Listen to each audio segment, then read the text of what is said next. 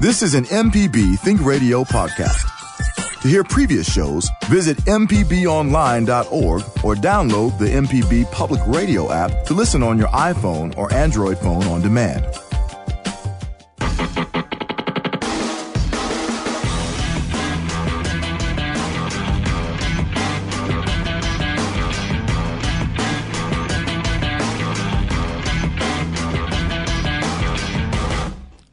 MPB Think Radio, it's MPB Season Pass with me, Sam Wells, and Jay White. Jay, you have given me the host position today uh, to uh, make a little bit of an announcement. I'm not going to talk about it right now. We'll have more on it at the end of the program. Today is my final episode of MPB Season Pass with Jay White, so it'll be.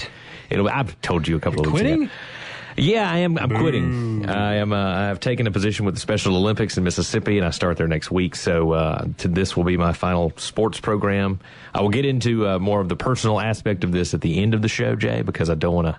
I don't want to get emotional on the air uh, until we have to go off the air for, Oh, okay, well, that's for. Dr. Stewart. So, um, but. Uh, we will talk about it at the end of the program, in the last segment of the show, after we talk to John Cox. But uh, boy, I've had a great time doing this show, and uh, it has been a, uh, a lifelong dream of mine to have a sports program where we get to talk about Mississippi sports. Um, you can ask anybody that's known me for my entire life, and I've attempted to, to do this same thing outside at school and college with my friends over text message.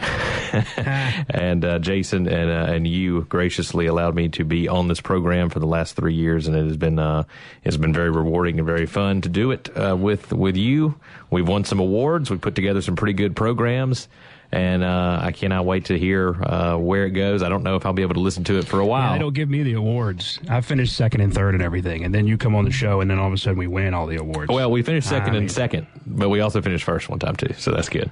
Yeah. Uh, so um, yeah, we won a uh, we won a uh, the second place to WWL this year in the Mississippi AP and Louisiana Awards. WWL is a pretty good station, I guess. So if you got to lose to somebody, you might as well lose well, they to combined Mississippi and Louisiana, so Yeah. we finished first out of the Mississippi people. The. I would have loved to have beaten. I consider that a I would have loved to have beaten that blowtorch defended. that I listened to for my whole life, uh, going back and forth to football games. But um, yeah, uh, our interview with David Francis about uh, meeting Muhammad Ali actually won second place at the AP Awards this year. So uh, uh, thanks to David for doing that interview with us. I called him and told him about it last week, and he was uh, he was very surprised and told me that he was actually about to call Jack Nicklaus to tell him about a friend of his and Jack's making a hole in one at Annandale, and that he and Jack Nicklaus are buddies. This guy knows everybody, Right. I don't know what we're doing. Charmed Uh, life he lives. he he runs into and meets and gets to be friends with uh you know not just random athletes but like the most famous athletes that have ever been right. So i'm i'm anxious to see when he meets tom brady uh here in the next couple of months. So uh, we'll see what happens with that. But uh yeah we'll we'll talk about the show uh and get a little bit more into that at the end of the program. But again um, i've had a wonderful time doing this jay. I'll miss it a lot. And i don't know um if I'll be able to listen to you for a while, it'll be very difficult for me to do that. I know I can't, so, I'll, yeah, I'll, I I'll turn on. feel. I'll turn on the radio, but I might not be able to listen to it. I'll give you a rating at least. Um, but uh, yeah, big weekend that we had this past weekend. A big weekend coming up tonight. Ole Miss and LSU in baseball. Uh, the Rebels have not beaten the Tigers in Baton Rouge in a baseball series since Reagan's first term. So a huge weekend for Ole Miss. Ouch. They really need to win this series. They've uh, caught fire a little bit. Five game, uh, five game winning streak. Beat USM on Tuesday night. We'll talk to John Cox uh, in a little bit about uh, that ball game. A very bizarre game, Jay, and that USM struck out 16 Rebels but lost the game six to two. Well, both of them were bizarre. You know, they played the, the last time they played. What was it? Uh, a twelve inning game, and they lost Yeah. on a, a a botched intentional walk. Yeah. Uh, well, I mean, so yeah, it's it's. It's been, they've been a couple of interesting games for Southern Miss this year. Yeah, and you talked about Ole Miss caught fire at the right time because a lot of what they built their non-conference schedule on has not come to fruition. That No. is, they they they scheduled uh, a couple of teams thinking that they would have really good years and be able to to carry the bulk of their non-conference strength. One of those being East Carolina, who, if you recall, was a preseason top ten team that came in to uh, Oxford the first weekend of the season, actually to start the year, and Ole Miss swept them out of town. Yeah. And East Carolina essentially has not recovered from that, and so their RPI has tanked. Their preseason top ten uh, kind of you know um, reputation has been destroyed, Yeah. and they're like, um, I mean, maybe they make the tournament, maybe they don't. I don't know, but that's with Ole Miss, you know, kind of being they've seesawed through the first forty percent of the SEC schedule, and so that makes their non-conference that much more important. And their RPI got down into, I mean, 50s. as of a couple of days ago, it was, it was around fifty-one or something Yeah. like that, and that's danger zone area. Amazingly, for a team that started off as hot as they did, but. Um, now they're sitting in a place where these two Southern Miss wins they've gotten over the last couple of weeks are really big deals. That and the fact that you know they they took care of their business against Alabama when they absolutely needed to. Yeah. and uh, Tied two and ten in the league right now. yeah, It's not good. and uh, I wish we could make that happen in football. right in the fall, that would be great. but they caught they caught fire at the exact perfect time. Yeah, and they got L- like us- like we said, they have LSU this weekend. Having they really need they really need to if they can go down there and, and take two of three from LSU. Uh, Tigers not having the greatest season, uh, you know, uh, for their. Uh, proud for their storied program, but um, man, if Ole Miss can go to there and take uh, two or three from them, that'll be a really big signature series that Mike Bianco and this freshman class can really hang their hat on. And then Yeah. they get Missouri next week, who's doing well this year as well, uh, also in baseball. So To give you a little bit of an idea of what that Southern Miss win meant to them, their RPI coming into that game was 51st, and now it's 40th. yeah, So they jumped 11 spots off that one game. Yeah. I mean that, and that's that's how much the rest of their non-conference schedule has kind of tanked on them. Yeah. This this pre or the during the pre-conference season. Yeah, Memphis and Winthrop not doing well either. So uh, it's uh, they need to they need to pick up some wins. They need them bad this weekend and next weekend. Uh, have you checked on the Starkville area, Jay? Has Brent Rooker burned it down with his batting? Uh, man, what an incredible weekend he had last week against Kentucky. Single handedly beat the Cats by himself on Saturday night, uh, the the nightcap of the Super Bulldog weekend uh, that we'll get into with Mississippi State spring game. But man, this guy, a a, uh, a football recruit out, coming out of high school. Nobody really thought that he would be. I think people thought he'd be a pretty solid hitter, but I mean, he might win SEC Player of the Year. I mean, he might win the Golden Spikes Award for the best player in the country. Well, I mean, as far as SEC Player of the Year, unless there's some pitcher that winds up having like a .01 ERA, I mean, I think he's got that locked up. and unless he just sails off the, you know, not to make fun of any NBA players, but if he just sails off the the flat edge of the earth, uh, he's probably going to because offensively he leads in every major category in the SEC right now, and I mean it's like big time leads. He's lapping people and like batting average and and you know distant lead in home runs and RBIs, and he even leads the league in stolen bases, or he did at the end of the weekend, which is something that I wasn't aware of. I mean that's just, I mean now you're just showing off. I mean, one thing to have all the power and the and the run producing numbers and the average and the and the slugging percentage and all that kind on base and all that kind of stuff. But what you're leading the league in steals too? Yeah. give us something to work with He's here, doing it. He's doing it all, man. And uh, he's he's keeping uh, he's putting state in a position to possibly defend their SEC championship because I think a lot of folks, uh, me and you included, did not think that they would be at the top of the heap and and uh, being able to defend this with the pitching they lost. But uh, they've had a couple of they had a horrible weekend the first weekend against Arkansas, and boy, they have really run roughshod through everybody else since then. Swept Tennessee, swept Ole Miss, beat Kentucky two out of three, and they've won. Uh, if I can do my math quickly, eight of that, eight of the eight of nine after losing those first three to Arkansas. Yeah, the the thing is though, and I don't want to be like. Uh, by the way, a, a pitcher for Mississippi Valley struck out Rooker on Tuesday, which I thought was. I mean, it was Yeah. worth mentioning. That's pretty funny. Yeah. They- like the the two strike pitch uh, was like a seventy one mile an hour changeup. Which I mean, if you're used to like looking at 92, 93, that's take, that takes about three days to sit back for. Um, It's like but, I striking mean, out in slow pitch softball. right. But I mean, it's not like I mean, Rooker, he is your typical kind of power guy, in that you know he swings big a lot and he hits a bunch of you know extra base hits. He's a great slugger, but with that comes some strikeouts. I think he struck out 25, 26 times this year, so that happens. Um, but um, you know, the interesting thing is, is that. One, two, three in Mississippi State's order has been remarkable. It's been as good, maybe better than any in the country this year, and that has carried them through what has been a, uh, from a, a health standpoint, a catastrophic uh, calendar year for their pitching staff. Um, and you got to give, you know, Henderson and uh, Cannizaro credit for the way that they've kind of pieced their pitching staff together enough to keep them in games to let, you know, their offense Yeah. to to keep them in a position where their offense can win games. Uh, but I mean, Rooker has been cashing in on like almost every single opportunity, yep. and and I don't know if you can expect that to continue. their lineup to keep the pace they've had. And if that's the case, you know, you get back to your pitching scuffling to keep you in games. And I don't look, it's not, I, I hate saying that because it's not the time to be negative. It's the time to be in, in amazement at what Rooker has been doing. The three home run game, the first, the, the grand slam was on the first pitch of the at bat. And then, but the next two home runs were on two strike pitches, which is pretty was pretty remarkable. Uh, and they weren't bad pitches. The third one was kind of, I mean, it kind of left up out over the plate, but he had to go get that second home run, which, you know, it, it, it was not, they were not all mistakes the pitchers made, but uh, I, I don't, it, it's going to be one of the major storylines of not just Mississippi's college baseball season, but the SEC and nationally, because, I mean, the run that they have been on has carried them up into the top 20 in the polls.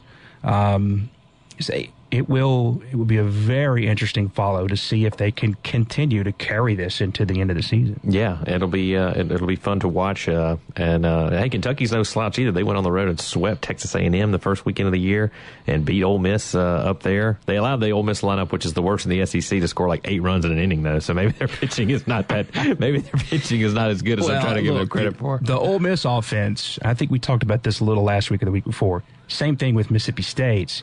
You know they especially their young guys, got off to such a sluggish start. You just couldn't. I mean, those guys are too good. I know they're young and it's early and it's a struggle and it's quite an adjustment.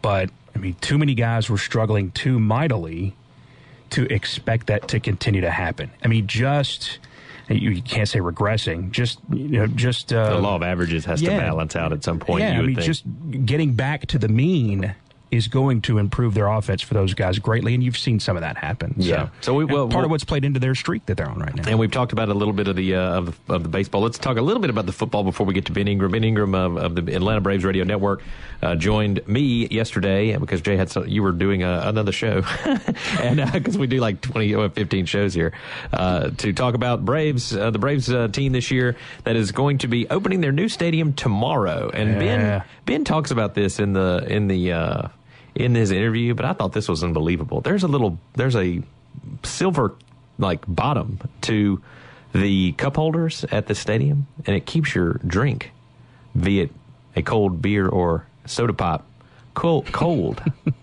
And that's like really my, my mind explodes. I mean, I'm like, what? They give you like a mini cooler, I guess, in your uh, in the cup holder. So it's kind of like a, it's almost like a Yeti cup holder. Is that what yeah, you're saying? Yeah, kind of. I think so. Or so the MPB. Yeah, the MPB, the MPB uh, brand tumbler. Yes, yes, the the Betty tumbler. Yes. So uh, so we'll get to Ben in just a minute. But uh, did you catch any of the spring football, Jay? I watched a great deal of the Ole Miss game and a pretty much the entire thing of Mississippi State versus Mississippi State, including the very bizarre ending to the game where yeah. the Bulldogs uh, decided uh, that they were going to go uh, helmet to helmet on themselves uh, and maybe broke an arm of one of their players and subsequently ended the game about a minute early. And Dan Mullen was ha- not having any of the uh, media attention at the end of the ball game as he pretty much said, everybody get to the locker room because uh, we're going to have a little bit of chewing out. Right. I'm sure he melted some paint off some walls. I mean, I would have too. Uh, me and my wife were watching that game, and both of us were like, uh, "You're on the same team, right? What are you doing?" Like, I mean, he really thankfully, and I can't remember who was the one returning the kick uh, on the uh, or returning something that they were kind of practicing. Uh, oh, they, they, ran a they ran an option play, and the pitch got away from the guy, and, okay, and it yeah. was out in front of him, and he was trying to scoop it back up, but he when he was doing it, he had his head down. Yeah, and, and the guy came through, and yeah. I don't know, he kind of. I mean, yeah. that was very dangerous looking, and uh, he was on the ground for several minutes, and uh, yeah, I don't. Um, same team, bro. Yeah, pull back a oh, little there's bit. no doubt that dude was on Sentimental Street for a while. yeah, well, he may be on the same team now. I don't know. I would assume he's still on the team. But uh, we'll start with State real quick. Bad game for Nick Fitzgerald. Of course, they had a bunch of people injured, including like three of their starting wide receivers and their tight end as well. Yeah. Uh, and uh, hey, Coach Grantham got that secondary ready to play. I guess. Well, this is the thing, and this is this is the ultimate discussion you have about spring games. Yeah. I mean, what is it? I mean, oh man, we had five interceptions. We took two back to the house. How about that defense? And the, I mean, the first thing he says, that's great. Uh, what the heck is wrong with the offense? You know, and I, I just don't know. I mean, yeah, you you can spin that six ways from Sunday. Well, and regardless gonna... to whatever you need it is. Of course, State was bad in defense last year, so it's like, ah, oh, man, them picks.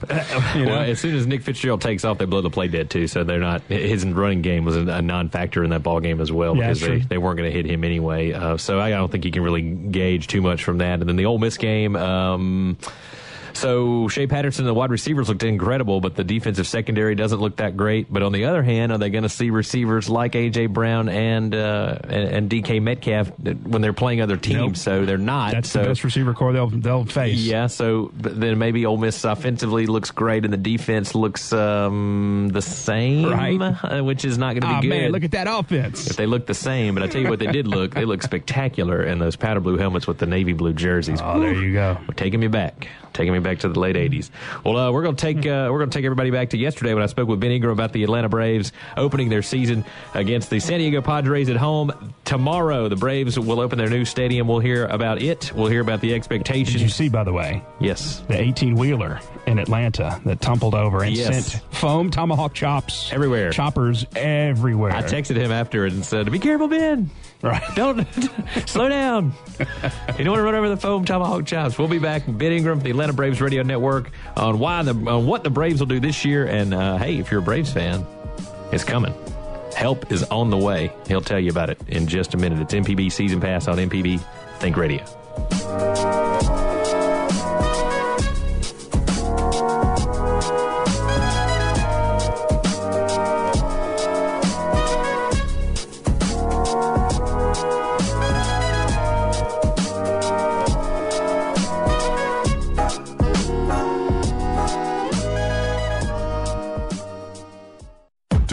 Stories and shows, go to MPBOnline.org. We are more than halfway to receiving the 300 applications needed to get an MPB car tag. MPB needs less than 130 more people to sign up. We know you can help make this happen. All it takes is a one year commitment of $31. This is another way you can help MPB continue to educate inform, and entertain Mississippians. Sign up at mpbonline.org slash cartag. Informative MPB news stories, the local shows you love, up-to-date severe weather info, and the state and worldwide reach telling the story of Mississippi. You're listening to MPB Think Radio.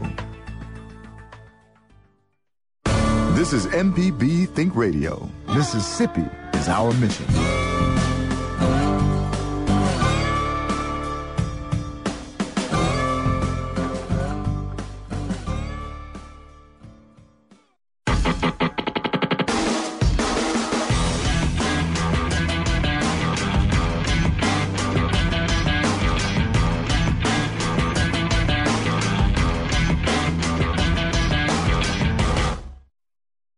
It's MPB Season Pass on MPB Think Radio with Jay White and Sam Wells, joined by Ben Ingram. Ben Ingram is uh, the what are you, the pre and post game host for the Atlanta Braves radio network over there?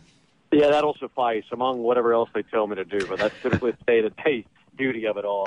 Yeah, and you got, uh, of course, the season being uh, got underway last week. Atlanta running through a little bit of a two week opening season road swing because they have a new stadium to open up, and we'll get to that in just a minute. But uh, let's talk about the season to date. The Braves have had a little bit of a rough time scoring runs. Is that going to be kind of the uh, name of the game for this team this year?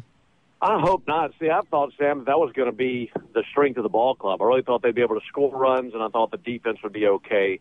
Pitching is what was my biggest concern, and coming in, uh, they've not had any favors with the schedule makers because they start with eight on the road, and like you said, that's really a, a tip of the cap to uh, the franchise, so they can have a little bit more time to make sure they can get everything done with the ballpark and have those extra few weeks to make sure everything's okay. But it, it's not easy on the players, and they go from having six weeks down in Florida to starting off the season with a week and a half on the road in three different cities and three different climates in New York and Pittsburgh and Miami, and you see some really good pitchers. So uh, it, it has not been easy without Matt Kemp's bat in the lineup. He's he was the difference maker last year, hitting behind Freddie Freeman. I thought that he and Ender Inciarte were humongous spark plugs for the team last year. And the biggest reason the offense has not been stellar is because Kemp has been injured. And we've seen Ender Inciarte start off, I believe, four or, or five for his first 33 this season. So he's been ice cold. Dansby Swanson has been ice cold. Freddie Freeman's had a good start, but when Freeman is cashed in, there's nobody on base. So the table setters at one and two have got to get on base, and Matt Kemp has got to be healthy. And at that point, I feel like the bats can really come to life and do something for this ball club. But outside of that, defense has been extremely sloppy. I know you're going to have bad days defensively, but at the same time, you can't average two errors a game, which is about what they've done through the first week and a half of the season.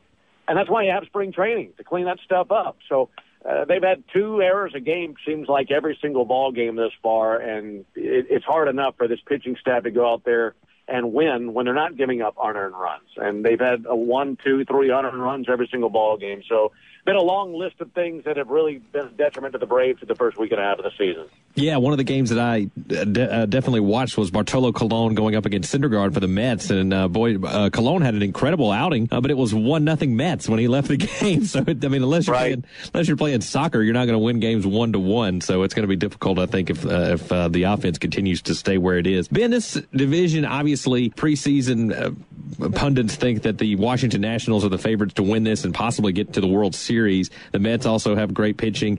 Uh, the Marlins came on a little bit last season. the expectation for the Braves this season is it just to kind of stay afloat until these farm hands are ready to come up, or uh, do they think that they might be able to even get into the the uh, maybe a wild card race or something? No, I think that's any expectation for a wild card or a winning season or anything like that. To me, that's a little bit premature. I maintain that 2018 and 2019 were more realistic for that. I felt like this team, best case scenario this year, could be around a 500 ball club. And really answer that question, Sam, it, it, it really depends on who you ask. Watching this ball club last year in the final two months of the season, it gave me a lot of hope because the first four months of last year were absolutely putrid. It's some of the worst baseball I've ever seen in my life, and frankly, I got tired of talking about it every single day but they were able to find a way to get things going the final two months, and it gave me a lot of hope because the bats were there, the farm system is stellar, and you feel like over the course of time, those things can come together and, and start to change things here in Atlanta. And I really thought we'd see some of that this year. I spoke with several scouts, and I like to do this during spring training because the scouts are all over the place, and I like to get their expectations of different teams because these guys are professional major league scouts. These these guys know what they're watching, and some of the scouts I talked to thought, okay, maybe they can be somewhere between 73 and 77 wins this year. I spoke with one scout who was thinking 65 wins, which would be a step backwards from even the bad teams that they fielded in, in 15 and 16. And he felt like defensively they weren't up to par. And of course, the pitching rotation has so many questions with, with two guys over 40 years old and Mike Foltynewicz, who's not really been able to balance out and be consistent. So I think it kind of varies, but I don't think anybody that watches this game regularly is expecting much more than 75, 76 wins for this ball club this year. I, I feel like this is a team that has a bunch of guys who are bridging gaps. Bartolo Colon is bridging a gap. Brandon Phillips is bridging a gap. Uh, you could say the same thing for Jaime Garcia as well as R.A. Dickey. And what I mean by that is if you look to the Braves farm, farm system, it's not just one or two guys that you're expecting to come up and do big things. It's a farm system that is absolutely loaded with talent, especially on the mound. And those guys just aren't ready yet. Those guys are in Gwinnett and in Mississippi and in Florida and in Rome. And it's going to take two or three years for a lot of those guys to get here and make differences. Uh, but in the meantime, you've got guys who are relatively inexpensive, who should not embarrass you, but are probably not going to go out there and win any kind of individual awards or anything like that at the end of the season, too. So that's where my expectation is. I was expecting around 75, 76 wins, get another year of. Uh, get another year of experience for these some some of these young guys coming up, and then hopefully in 18 and 19 we see these guys start to make their way to the big leagues and start to make a difference. And I think that's what the Braves feel like is going to happen. Yeah, you you led me right into my next question about this farm system. The Braves are ranked number one right now uh, with many of the the uh, the publications who who look at that sort of stuff. Of course, a couple of years ago, 2015, the Chicago Cubs farm system was number one, and you see what the right. Cubs did last season, winning the World Series. Also, the Indians are ranked pretty high up there as well. So, who are some guys that might be coming up this year? I know, uh, of course, uh, Chris Ellis, who was a pitcher who at Ole Miss did so well with the Braves last year, is in Gwinnett now. So, who? What are some names that some Braves fans can look for to come up and maybe make a, maybe not a difference, but at least still remind folks that hey, hope is on the way for 2018 and 2019? Sure, and, and I kind of break it down into two different groups: guys who are right there knocking on the door, and guys who are long-term solutions. And the guys that are knocking on the door, I mean, number one, we've already seen one. Going into the season, the top prospect was Dansby Swanson. He still has rookie status for this year. He's off to a slow start, but hit 302 in just over a month a year ago. So uh, that's definitely the guy who's in Atlanta, who you feel like is is the tip of the spear with some of these young guys coming up and starting to change things. Uh, you go down to AAA. Ozzie Albies is there. He's the future at second base, and like I mentioned, Brandon Phillips is just a one-year guy. He bridges that gap. Ozzie Albies probably comes up later in the season and probably runs with that job. And I think they envision a future of Freeman at first, Albies at second, and, and Swanson at shortstop. Then you got other guys on the mound like Sean Newcomb. I'm a big Sean Newcomb fan. I thought he looked really good at spring training. Looked like a completely different guy in spring this year to last year. And I feel like he gets an opportunity to come up this year. Big left-hander. He's in Gwinnett, and I'm expecting big things out of him.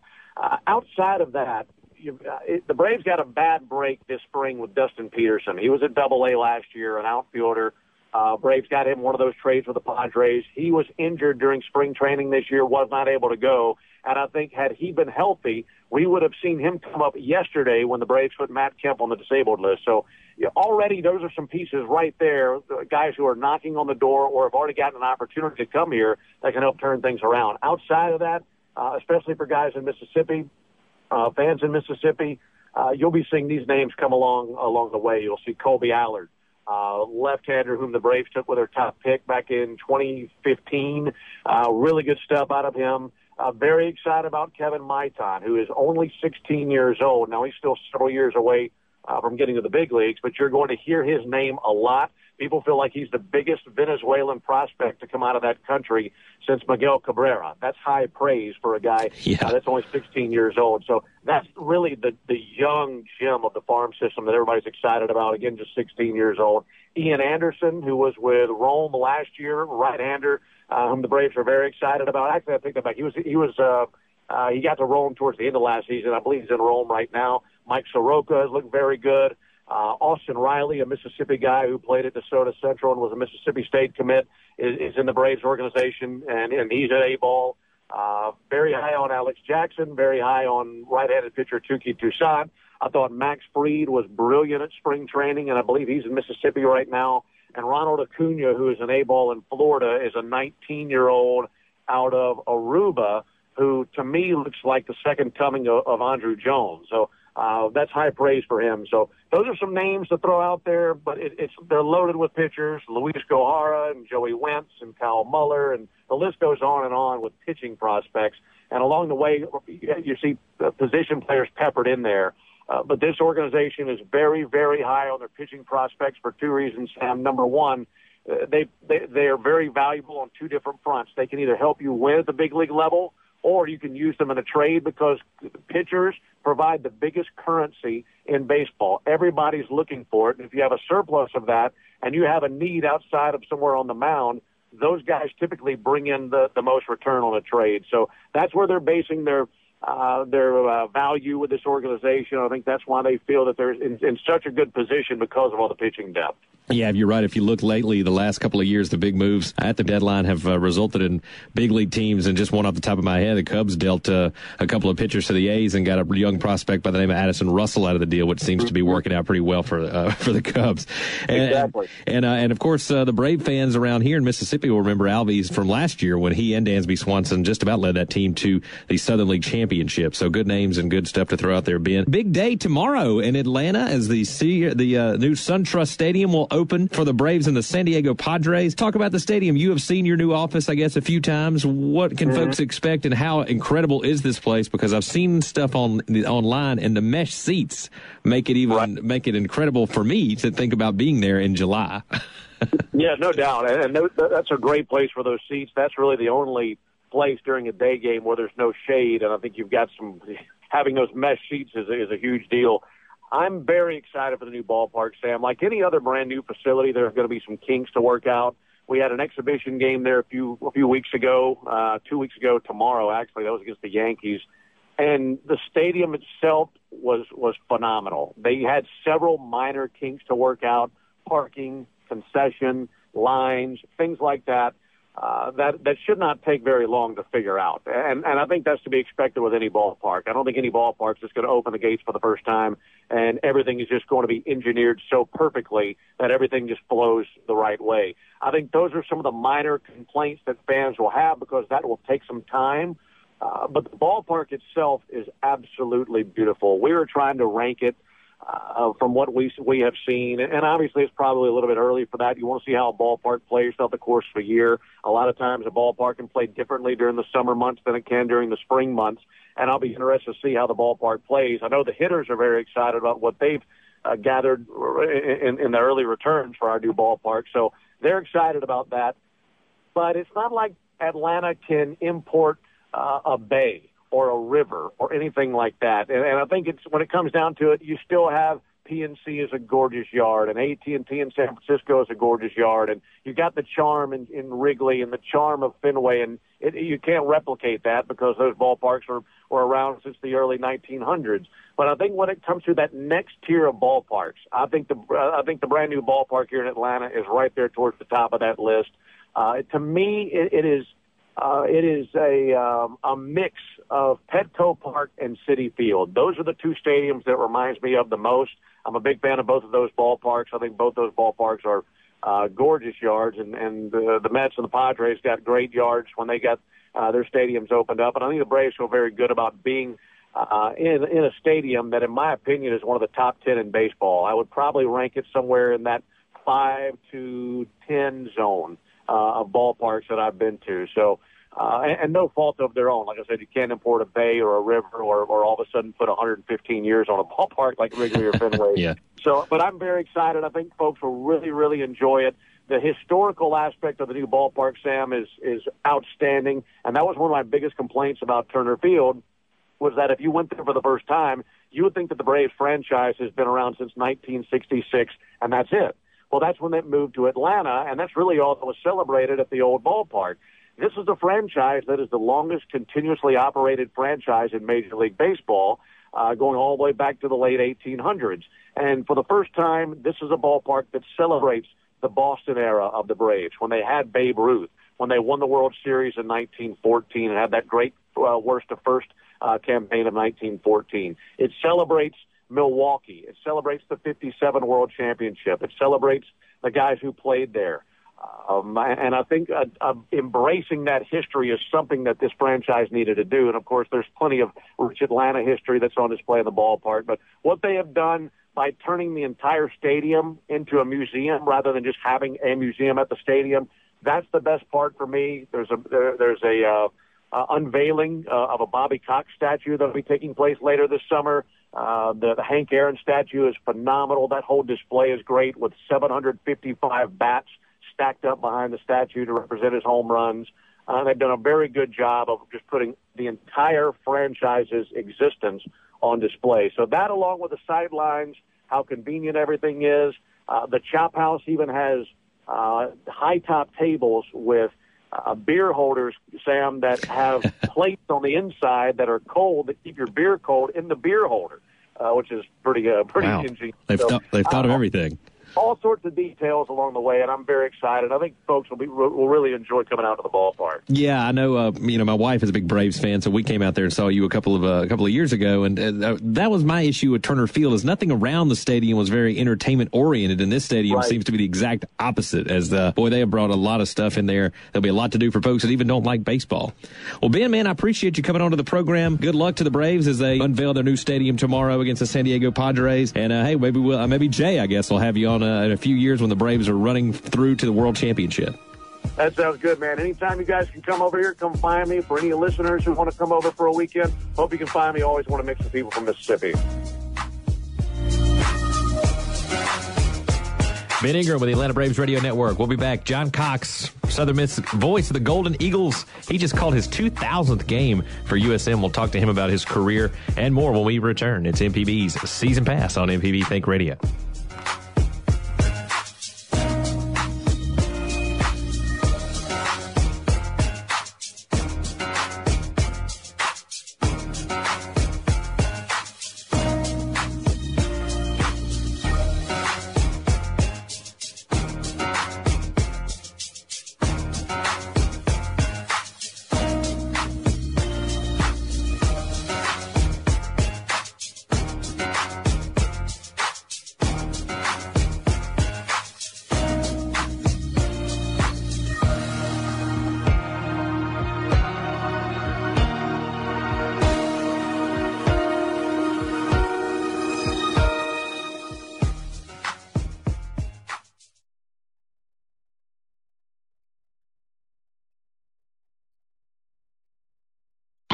Can trust in radio built around you.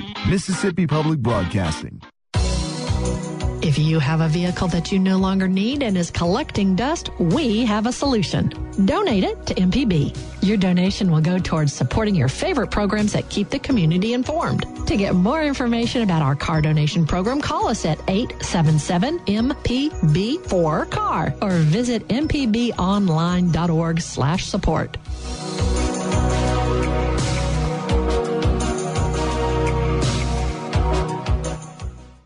There's a lot to be discovered about Mississippi, like the little known places you can visit on a Mississippi road trip, or where to find a local brewery for a unique experience. Every Friday morning at 10, we take you on an hour long journey through Mississippi. It's music, cuisine, culture, and history. And you never know where our next stop will be. I'm Mary Margaret Miller. And I'm Sharita Brent. Be sure to join us Friday mornings at 10 for Next Stop Mississippi on MPB Think Radio. From the Capitol steps to your front door, MPB News covers the state like no one else. Our team of award winning journalists keeps you informed on the news affecting your life. MPB News online at MPBOnline.org and on MPB Think Radio. This week on Hampton Wired, Passing Parade. It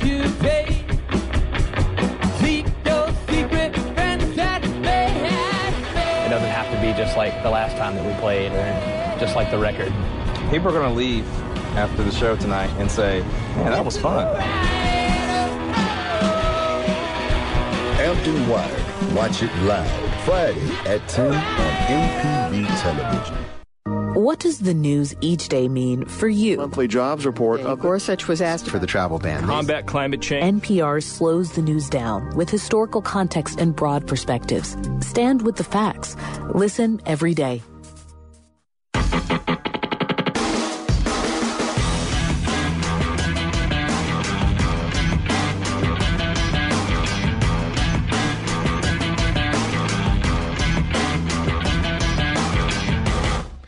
Thanks. Uh, it's MPB Season Pass on MPB Think Radio. Thanks to Ben Ingram for joining us with the Atlanta Braves Radio Network. Braves open their new stadium, as we said, tomorrow against the San Diego Padres.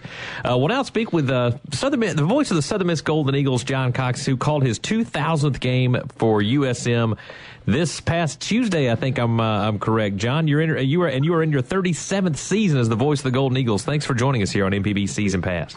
Yeah, it was. Uh, yeah, thank you. It was my 2000 baseball game at uh, Southern Miss, and uh, actually, I guess it's. Uh, I started in '78, so it's it's right at uh, 40, 40 years that uh, I've been around. So it's been a lot of fun, but uh, kind of neat, and uh, to uh, hang around and uh, be here for a 2000 baseball game, and uh, hopefully there'll be a lot more of them coming up in the next few years.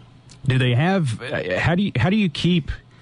Uh, track of all of the games that you've broadcast. I mean, you like when I read it, uh, you know, two thousand games. I mean, and that's just one sport, baseball. But when you think Yeah. about that, I mean, that's that's an incredible amount of time that you've spent describing something to people, and that's just one of the the three sports that you've uh, that you've been anchoring for a long time now.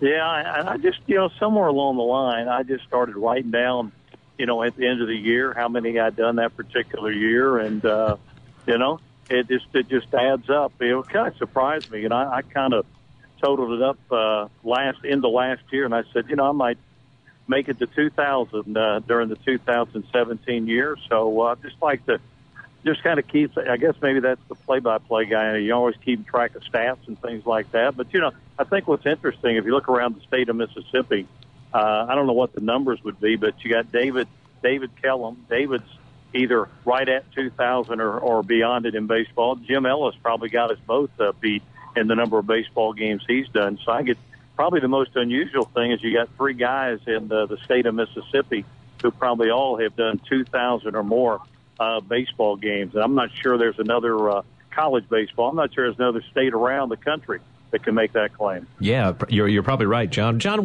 you know, I've heard interviews with Kellum before, and I've heard him with you. Uh, but uh, what is your what are your favorite? What's your favorite sport to to call? Uh, David Kellum said baseball was his because he got to talk more. Yeah, you know, I, I get asked that question all the time, and I and I got I have two daughters, and I always tell people that's like asking for me anyway. It's like asking me to pick between my two daughters. Uh, you know, I like. I don't know that I have a favorite per se. I like them all for different reasons. I like uh, doing football games because of the enormity of the event, the stadiums, and all that types of things. I like basketball because you're right down there on the court. You can talk to the referees, you can talk to the players. You're you're around the coaches, so you're right on top of the game. And then, yeah, kind of like David, I like baseball because you just, uh, you know, it's it's kind of like sitting on the back porch, you know, talking to your buddies. I always tell this story. I, I had the fortune years ago to work a sportscasting camp out in Los Angeles, and at the end of each camp, they would bring in a, a keynote speaker. And one year, after he got out of the White House, it was Ronald Reagan, who had been a sports announcer in his early days. Wow. And uh, President Reagan talked about how when he did a baseball game, he always thought about the guys in his hometown there in Illinois in the barber shop. And he said, that's how I broadcast. I broadcast to those guys in the barber shop. So that's kind of the way I like, why I like baseball. If it's, it's you're just sitting there like you're on the back porch talking to your buddies when you're doing the ball game. And uh, John, does any? I, I, know it's probably the same deal with uh, asking you to pick a favorite, but uh, t- just maybe tell us some of your favorite moments uh, that you've called for Southern Miss. Of course, uh, their resurgence back to Conference USA champions a few years back in Houston. It seems like you had a great time on that call and a great call that it was. Uh, of course, the Reggie Collier era of Southern Miss football was fun. Brett Favre, you know, Southern Miss wins the NIT also, and then many many baseball moments College World Series, like going yeah. to the College World Series. So, what, what's Yeah. what so what are some that stand out to you? Well, I think you named most of them. I, I think in, in, in baseball, the, the two that stand out the most to me are are 2003 when Southern Miss won the uh, regular season and the tournament championship of Conference USA, and then hosted an NCAA regional at Pete Taylor Park in Hattiesburg, and then of course the 2009 College World Series. You know, that's that's something that's I don't people realize how difficult it is to make it to the College World Series and uh, you know wake up one morning and open your eyes and you're sitting there at old Rosenblatt Stadium uh, getting ready to do a College World Series game. That that was pretty neat. You know, football. There's been so many of them. I think back uh, to 1982, where the Golden Eagles uh, went to Tuscaloosa and Reggie Collier and company uh, snapped Alabama's 57 game home winning streak Yeah. there at Bryant Denny Stadium, and it was also the last game that Bear Bryant ever lost. He died a couple of months later, and so uh, that one always kinds of uh, kind of sticks out. And uh, basketball, yeah, it's hard to it's hard to not start with the NIT championship. That was another sort of uh, unbelievable run. Uh, nobody really gave the Golden Eagles much of a chance in the NIT that year. I think they were a 17 and 10 team that season, but all of a sudden they got hot at the right time, and next thing you know, there, there you are in Madison Square Garden doing a basketball game for the NIT championship. So uh, there's so many of them, but uh, some of those kind of stick out in my mind. Are you surprised how far college sports have come? I know starting in the late 1970s, I mean, even Southern Miss, you know, being an independent in a lot of sports and the, and the teams that they kind of ran in the circles with then, you know, through the Metro Conference, uh, and then, you know, the, the, the beginnings of Conference USA and then what it's become now and then the stadiums you said and the, the crowds, baseball. I mean, it's like they played in city parks, uh, essentially, Yeah. almost like in the night in the late 1970s, and now they have this beautiful stadium that they sell out. You know, on the regular, had the third largest crowd just the other night uh, when Yeah, Ole Miss think- was in town. Yeah, I think that uh, college baseball, it, it's just amazing. Coach, Coach Berry and I, Scott Berry, I talk about that all the time. About you know when Scott at one time was at Southwest Missouri State uh, as an assistant coach, they came to Hattiesburg to play. At that time, we were building something on our state. I was doing the games behind a uh, screen next to the dugout, is where I was sitting doing the ball game. He's got a he's got a picture of that. But yeah, when I first started uh, doing them, particularly baseball. Uh, it was uh, usually you're maybe at a card table back behind the backstop, and you had to run a phone line out like they do in those old World War II movies. You know, you had to roll it out there to where you were broadcasting the game from, and uh, you know, sometimes there wasn't a, uh, you know, there wasn't many people around, and uh, you know, so and you're using an old old POTS line to do the ball games on. So uh, it's amazing. I, I, I do think about that a lot. All these stadiums you go to now in college baseball just about everybody's got a beautiful stadium and a great great press box and things like that. So it's uh, that's probably changed more than any of them. But uh, it's uh, it's a lot of fun now to go to to a college baseball game because you know you're going to uh, kind of have a nice place to do the game from and not have to worry about whether it's going to rain and hold an umbrella over your head while you're doing the game sitting outside. John Cox, our guest, longtime play-by-play voice of the Southern Miss Golden Eagles. John, um, the the coaches that I know you've become close with because of your work at Southern Miss. There's been some great names, some great characters over the years, uh, from you know the late M.K. Turk, um, you know, Kay James, uh, the story that you know we, are kind of living with right now, or living through with uh, Joye Lee-McNelis, and mm-hmm. you know the uh, Jeff Bower, uh, Coach Denson uh, Corky Palmer, uh, Scott Berry you have there now. And that's that's just out of the big three sports. What are some of maybe your favorite stories or favorite uh, characters and personalities you dealt with uh, with the coaches? Well, I tell you one, Hill. I tell you a quick Hill Denson story. Hill Hill's around quite a bit, and you guys, you guys probably around himself too. I was telling this to somebody the other day. Hill loved to ride. The, like right now, I'm on the bus. We're heading to Houston to play uh, Rice this weekend, but Hill Denson loved to ride the bus, and he didn't care if it was a 30 minute trip or an eight hour, nine hour trip. And in those old days, in the old days of the old Metro conference, we were in there, we'd get on that bus and go to Richmond, Virginia, or Blacksburg, Virginia, or Columbia, South Carolina, Tampa, Florida, somewhere like that. But I remember the story one time. We we had scheduled a three game series with Minnesota oh, no. in the old Metrodome in Minneapolis. I've been doing game there. Was, and, and Hill was so excited because he said, "Hey, we can ride the bus up there, and that'll be great." And he was all excited about uh, riding the bus. How many hours that would be to Minneapolis? And his his two assistants at the time were Charlie Gray and Doug Lambeth. And I never remember they came up and he was all excited, telling them, "We're going to ride the bus to Minneapolis." And they both looked at each other and looked back at Hill and said, "If you do, we quit." And so uh, they finally they finally talked him out of that. But uh, yeah, Hill loved that bus. But they all have you know, I've been really lucky when you you work with the coaches, guy, the people that you mentioned. You know, I started out doing women's basketball when Kay James was here and uh, at Southern Miss, and she was great to work with. And M.K. Turk eventually came on and worked with me as a color commentator, and it was fun to travel with him and and see the old referees and the old coaches come over there and tell them how much they respected what he had done at, at Southern Miss, and then you know, the Bobby Collinses and the Curley Hallmans and the Jim Carmodys and uh, Jeff Bower and, you know, the more recently Larry Fedoras and Jay Hopson, the guys like that. I mean, what really, if you're, if you're a play-by-play guy, that what really makes it great is the people you get to work with. And I mean, I love traveling with these, uh, young guys on our baseball team. I, I enjoy it more now than I probably ever have in my life after doing it for 40 years, but it's the coaches – and the players and the, the feedback you get from the fans who, you know, tell you, hey, I've been listening to you, you know, since I was eight years old and things like that. That's what really that's what really makes it uh, special. So uh, that's why I say I have more fun doing it now than I probably ever had my whole life. Yeah, John, that was my last question. I have a couple of friends of mine, Jared Karuba and Brian Bledsoe, who have been listening to you since they were little bitty, little bitty boys. Man, uh, what is it? How does that make you feel? I know you just kind of touched on it a little bit, but you are the soundtrack to Southern Miss sports for so many people, and uh, and really for the entire state, whether you're a Southern Miss fan or not.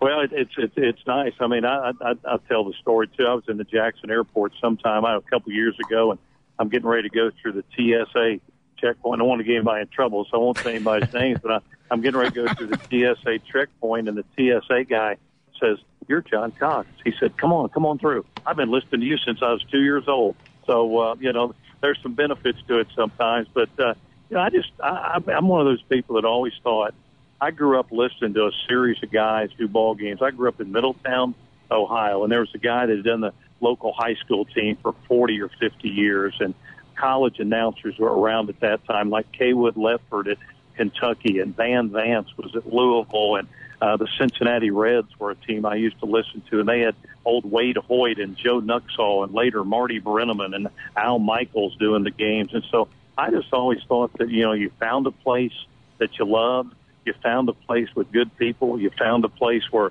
they let you do what you love to do, and uh, you know you kind of set down roots there, and then that's sort of what I've done. When I came down here, I didn't know a whole lot about Hattiesburg. Went to school at Southern Miss, didn't know much about it, but uh, when I got here, everybody there uh, helped me make my dream come true, and that was to be a play-by-play guy. And so I thought this is a place I could spend a lot of years at, and lo and behold, uh, counting my school years, 44 years later or something like that, I'm still here and lucky to be here and love every minute of it. Man, what a great uh, what a great story and a great uh, way to finish the program. John Cox, longtime voice of the USM Golden Eagles. John, we miss you, we wish you many more years to come, and uh, hey, we'll be listening to you when we're listening to USM. Guys, I appreciate it. Thanks for the chance to be with you, and uh, see if we can't win some ball games this weekend at Rice. Yeah, you definitely need to do that. Rice, uh, Rice, and USM this weekend in a huge Conference USA series. Thanks a lot, John. Thanks, guys. Man, all right, yeah, that was a, a, lot of fun. Yeah, it's a great way to end the uh, end the show, Jay. Uh, we are coming up on the last two minutes of the program that we have, uh, that you and I have uh, together. Uh, as I said at the beginning of the show, I will be. Uh, this is my last episode of MPB Season Pass, so it has come to this. Uh, we our our show will will continue on, but it will not be. I will not be here. I want to thank you for uh, sharing the uh, the microphone and, uh, mm-hmm. and all your sports knowledge with me uh, on doing these shows over the last few years. Um, I'll tell you a quick story. Uh, I was walking back to the car from the Egg Bowl in, in 2015 to meet my wife, who was not happy after Mississippi State lost to Ole Miss.